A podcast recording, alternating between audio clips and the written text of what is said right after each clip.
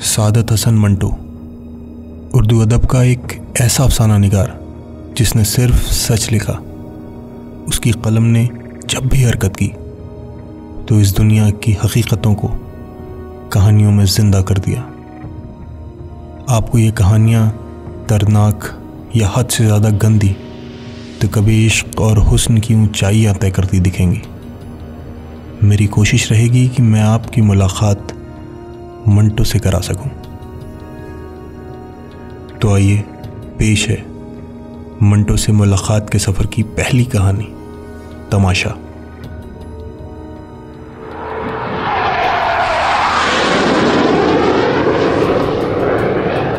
दो तीन रोज से हवाई जहाज़ स्याह गिद्धों की तरह पंख फैलाए खामोश फिजा में मंडरा रहे थे, जैसे वो किसी शिकार की तलाश में हो सुरखांदियाँ वक्त बे वक्त किसी आने वाले खूनी हादसे का पैगाम ला रही थी।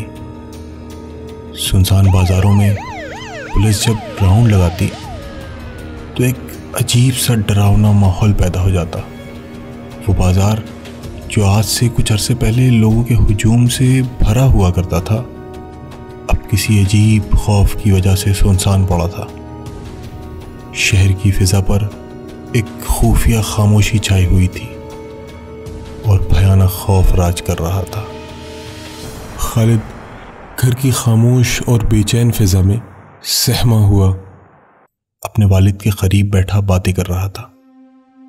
अब आप मुझे स्कूल क्यों नहीं जाने देते? बेटा, आज स्कूल में छुट्टी है। मगर मास्टर साहब ने तो हमें बताया ही नहीं। वो तो कल कह रहे थे कि जो लड़का आज स्कूल का काम ख़त्म करके अपनी कॉपी नहीं दिखाएगा, उसे सख्त सजा दी जाएगी। वो इत्तला देना भूल गए होंगे। अब आपके दफ्तर में भी छुट्टी होगी? हाँ हमारा दफ्तर भी बंद है। ये अच्छा हुआ। आज मैं आपसे कोई अच्छी सी कहानी सुनूँगा। ये बातें हो रही थी कि तीन चार जहाज़ चीखते हुए उनके सर से गुजर गए। खालिद उनको देखकर बहुत डर गया। वो तीन चार रोज से इन जहाज़ों को गौर से देख रहा था, मगर किसी नतीजे पर नहीं पहुँच सका था। वो सख्त हैरान था कि ये जहाज़ सारा दिन धूप में क्यों चक्कर लगाते रहते हैं। उनकी रोज़ाना की इन हरकतों से सख्त तंग आकर वो बोला, अब्बा, मुझे इन जहाज़ों से बहुत डर लगता है। अब आप इनके चलाने वालों से कह दीजिए कि वो हमारे घर पे से ना गुजरा करें। अब्बा, ये जहाज़ बहुत खौफनाक हैं। आप नहीं जानते ये किसी ना किसी रोज हमारे घर पर गोला फेंक देंगे। अरे, कहीं पागल तो नहीं हो गए खालिद? कल सुबह दाई मामा अम्मा जी से कह रही थी कि इन जहाज़ वालों के पास बहुत से गोले हैं। अगर उन्होंने इस कस्म की कोई शरारत की तो याद रखें, मेरे पास भी एक बंदूक है। अब्बा, वही जो पिछली ईद पर मुझे आपने दी थी। खालिद के अब्बा ने अपने लड़के की इस गैर मामूली हिम्मत पर हँसते हुए कहा दाई मामा तो पागल हैं। मैं उनसे दरियाफ्त करूँगा कि वो घर पे ऐसी बातें क्यों करती हैं। इतमान रखो, वो ऐसी बातें हरगिज नहीं करेंगी।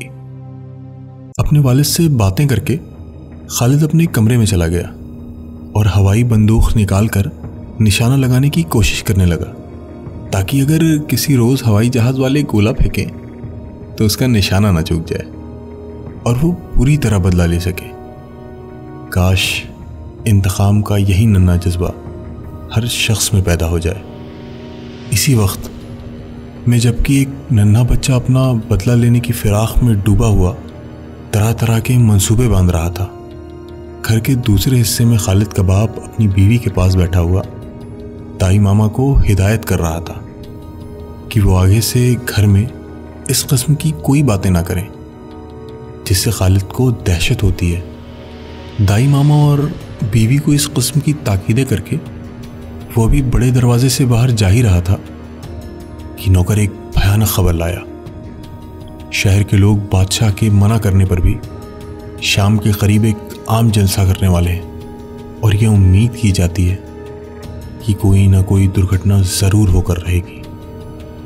खालिद का अब्बा ये खबर सुनकर बहुत खौफजदा हुआ। अब उसे यकीन हो गया कि माहौल का गैर मामूली सुकून जहाज़ों की उड़ान बाज़ारों में एक अजीब सी खामोशी, पुलिस का बार बार चक्कर लगाना, लोगों के चेहरे पर उदासी का आलम और खूनी आधियों की आमद किसी खौफनाक हादसे के आसार थे। वो हादसा किस कस्म का होगा, ये खालिद के अब्बा की तरह किसी को मालूम ना था। सारा शहर एक खौफ से लिपटा हुआ था। बाज़ार जाने के ख्याल को तर्क करके खालिद का अब्बा अभी कपड़े भी नहीं बदल पाया था। कि जहाज़ों का शोर बुलंद हुआ। वो सहम गया। उसे लगा जैसे सैकड़ों इंसान एक ही आवाज़ की दर्द में शिद्दत से करा रहे हैं। खालिद जहाज़ों का शोर गुल सुनकर अपनी हवाई बंदूक संभालता हुआ कमरे से बाहर दौड़ाया और उन्हें गौर से देखने लगा, ताकि वो जिस वक्त गोला फेंकने लगे, वो अपनी हवाई बंदूक की मदद से उन्हें नीचे गिरा दे। इस वक्त छः साल के बच्चे के चेहरे पर मज़बूत इरादे। और इंतकाम साफ़ मौजूद था। अपनी कम हकीकत बंदूक का खिलौना हाथ में थामे वो एक वीर सिपाही को शर्मिंदा कर रहा था। मालूम होता था कि वो आज इस चीज़ को जो उसे अरसे से खौफजदा कर रही थी, मिटाने पर तुला है खालिद के देखते देखते एक जहाज़ से कुछ चीज़ गिरी। वो कागज़ के छोटे टुकड़े जैसे थे। गिरते ही ये टुकड़े हवा में पतंगों की तरह उड़ने लगे। इनमें से चंद खालिद की मकान की छत पर भी गिरे। खालिद भागा हुआ ऊपर गया और कागज़ उठाकर अपने वालिद के पास ले गया। अब्बा जी, ताई अम्मा सच में झूठ बोल रही थी। जहाज़ वालों ने गोले नहीं, कागज़ फेंके हैं। खालिद के अब्बा ने वो कागज़ लेकर पढ़ना शुरू किया। तो रंग सफ़ेद हो गया। होने वाले हादसे की तस्वीर अब उसे साफ़ तौर पर नज़र आने लगी। इस इश्तिहार में साफ़ लिखा था कि बादशाह किसी को जलसा करने की इजाज़त नहीं देता। और अगर उसकी मर्ज़ी के खिलाफ कोई जलसा किया गया तो अंजाम के जिम्मेदार वो खुद होंगे। अपने वालिद को इश्तिहार पढ़ने के बाद इस कदर हैरान देखकर खालिद ने घबराते हुए पूछा, अब्बा, इस कागज़ में ये तो नहीं लिखा कि वो हमारे घर पर गोले फेंकेंगे? खालिद के अब्बा ने उसके सवाल का जवाब देने की जगह उसे समझाया, खालिद, इस वक्त तुम जाओ। जाओ, जाकर अपनी बंदूक के साथ खेलो। खालिद के बाप ने बातचीत और बढ़ने के डर से झूठ बोलते हुए कहा, लिखा है कि आज शाम को एक तमाशा होगा। तमाशा होगा? फिर तो हम भी चलेंगे। क्या कहा? क्या आप मुझे इस तमाशे में नहीं लेकर जाएँगे? ले चलेंगे। अब जाओ, जाकर खेलो। बाज़ार में आप जाने नहीं देते, दाई अम्मा मुझसे खेलती नहीं। मेरे दोस्त यहाँ आते नहीं और मैं खेलूं भी तो किसके साथ खेलूं? अब्बा, हम तमाशा देखने तो जाएँगे ना? किसी जवाब का इंतज़ार किए बगैर खालिद कमरे से बाहर चला गया और अलग अलग कमरों में आवारा फिरता हुआ अपने वालिद की बैठक में पहुँचा, जिसकी खिड़कियाँ बाज़ार की तरफ़ खुलती थी। खिड़की के करीब जाकर वो बाज़ार की तरफ़ देखने लगा। तो क्या देखता है कि बाज़ार में दुकानें बंद हैं, मगर आना जाना जारी है। लोग जलसे में शामिल होने के लिए जा रहे थे। वो सख्त हैरान था कि दुकानें क्यों बंद रहती हैं। इस मसले के हल के लिए उसने अपने नन्हे दिमाग पर बहुत ज़ोर दिया, मगर कोई नतीजा ना निकाल सका। बहुत सोचने के बाद उसने ये सोचा कि लोगों ने वो तमाशा देखने की खातिर, जिसके इश्तहार जहाज़ बांट रहे थे, दुकानें बंद कर रखी हैं। अब उसने ख्याल किया कि वो कोई नहायत ही दिलचस्प तमाशा होगा, जिसके लिए तमाम बाज़ार बंद है।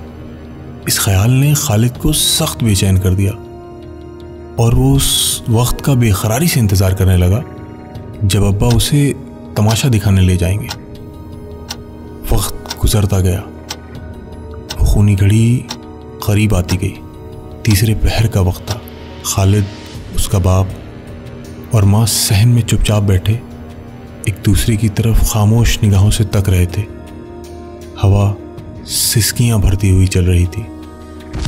कि धमाके की आवाज़ सुनते ही खालिद के बाप के चेहरे का रंग कागज़ की तरह सफ़ेद हो गया। जबान से मुश्किल से इतना ही निकल सका। गोली खालिद की बेहद डरी हुई माँ एक लफ्ज़ भी मुँह से ना निकाल सकी। कुली का नाम सुनते ही उसे ऐसा मालूम हुआ जैसे खुद उसकी छाती में गोली उतर रही है। खालिद इस आवाज़ को सुनते ही अपने वालिद की उंगली पकड़कर कहने लगा, अब्बा जी, चलो, चले, तमाशा शुरू हो गया है। खालिद के बाप ने अपने खौफ को छुपाते हुए कहा, कौन सा तमाशा? वही तमाशा जिसके इश्तहार आज सुबह जहाज़ बांट रहे थे। खेल शुरू हो गया है, तभी तो इन पटाखों की आवाज़ सुनाई दे रही है। अभी बहुत वक्त बाकी है। तुम शोर मत करो। खुदा के लिए अब जाओ। जाओ जाकर ताई मामा के साथ खेलो। वालिद की हिदायत पूरी होते ही खालिद बावरची खाने की तरफ़ गया। मगर वहाँ दाई मामा को ना पाकर अपने वालिद की बैठक में जाकर खिड़की से बाज़ार की तरफ़ देखने लगा। बाज़ार में आना जाना बंद होने की वजह से सन्नाटा तारी था। दूर फासले से कुत्तों की दर्दनाक चीखें सुनाई दे रही थी। कुछ ही पल बाद इन चीखों में इंसानों की दर्दनाक आवाज़ें भी शामिल हो गई। खालिद किसी को कराता सुनकर बहुत हैरान हुआ। अभी वो इस आवाज़ को ढूँढने की कोशिश कर ही रहा था। कि चौक में उसे एक लड़का दिखाई दिया, जो चीखता, चिल्लाता, भागता, चला आ रहा था। खालिद के कमरे के ठीक सामने वो लड़का लड़खड़ा कर गिरा और गिरते ही बेहोश हो गया। उसकी पिंडली पर गहरा जख्म था, जिससे धड़ाधड़ खून निकल रहा था। ये मंजर देखकर खालिद बहुत खौफजदा हुआ। भागकर अपने वालिद के पास गया और कहने लगा, अब्बा अब्बा, बाज़ार में एक लड़का गिर पड़ा है। उसकी टांग से बहुत खून निकल रहा है। या अल्लाह, खालिद का बाप ये सुनते ही खिड़की की तरफ़ भागा और देखा कि वाकई एक नौजवान लड़का बाज़ार में औंधे मुँह पड़ा है। बादशाह के खौफ की वजह से किसी में इतनी हिम्मत नहीं थी कि उस लड़के को सड़क पर से उठाकर सामने वाली दुकान के पटरे पर लटा दे। अब्बा अब्बा, इस लड़के को किसी ने पीटा है? खालिद का बाप हाँ में सिर हिलाता हुआ कमरे से बाहर चला गया। अब खालिद कमरे में अकेला रह गया था। वो सोचने लगा कि इस लड़की को इतने बड़े जख्म से कितनी तकलीफ़ हुई होगी, जबकि एक बार उसे चाकू चुभने से पूरी रात नींद ना आई थी। उसके बाप और उसकी माँ तमाम रात उसके सिरहाने बैठे रहे। इस ख्याल के आते ही उसे ऐसा मालूम होने लगा कि वो जख्म खुद उसकी पिंडली में है और उसे शिद्दत का दर्द है। एकदम से वो रोने लगा। खालिद के रोने की आवाज़ सुनकर उसकी माँ दौड़ती दौड़ती आई और उसको गोद में लेकर पूछने लगी, मेरे बच्चे क्यों रो रहे हो? अम्मा, उस लड़के को किसने मारा है? क्या शरारत शरारत की होगी उसने? मगर स्कूल में तो शरारत करने पर छड़ी से सजा देते हैं। खून तो नहीं निकलता। छड़ी ज़ोर से लग गई होगी। तो उस लड़के के अब्बा उसके टीचर से गुस्सा नहीं होंगे? जिसने लड़के को ऐसे मारा है। एक रोज़ जब मास्टर साहब ने मेरे कान खींच खींचकर लाल कर दिए थे तो अब्बा जी ने प्रिंसिपल से शिकायत लगाई थी उनकी। इस लड़के का मास्टर बहुत बड़ा आदमी है बेटा। अल्लाह मियाँ से भी बड़ा नहीं, उनसे छोटा है। तो फिर वो अल्लाह मियाँ के पास शिकायत लगाएँ। अब देर हो गई है। चलो, सोएँ। अल्लाह मियाँ मैं दुआ करता हूँ कि तू उस मास्टर को, जिसने इस लड़के को पीटा है, अच्छी तरह सजा दे और इसकी छड़ी को छीन ले, जिसके इस्तेमाल से खून निकल आता है। मैंने पहाड़े नहीं याद किए, इसलिए मुझे डर है कि वही छड़ी मेरे उस्ताद के हाथ ना आ जाए। अगर तुमने मेरी बात ना मानी तो फिर मैं तुमसे ना बोलूँगा। सोते वक्त खालिद दिल ही दिल में दुआ मांग रहा था। खौफ एक मौत से कम नहीं, ज़िंदगी के इन तमाशों में काश ऐसी मासूम दुआएँ हमेशा जीत जाए। अगर छड़ी चलनी ही है तो सिर्फ़ एक चले, अल्लाह मियाँ की।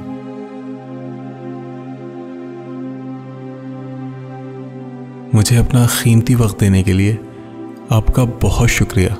और अगर आप भी कहानियाँ लिखते हैं, और आपको लगता है कि मैं आपकी कहानियों के साथ इंसाफ कर सकता हूँ तो मुझे अपनी कहानियाँ ज़रूर भेजें। मेरे सोशल मीडिया लिंक डिस्क्रिप्शन में। मुझे आपकी कहानियों और आपके फीडबैक्स का इंतज़ार रहेगा।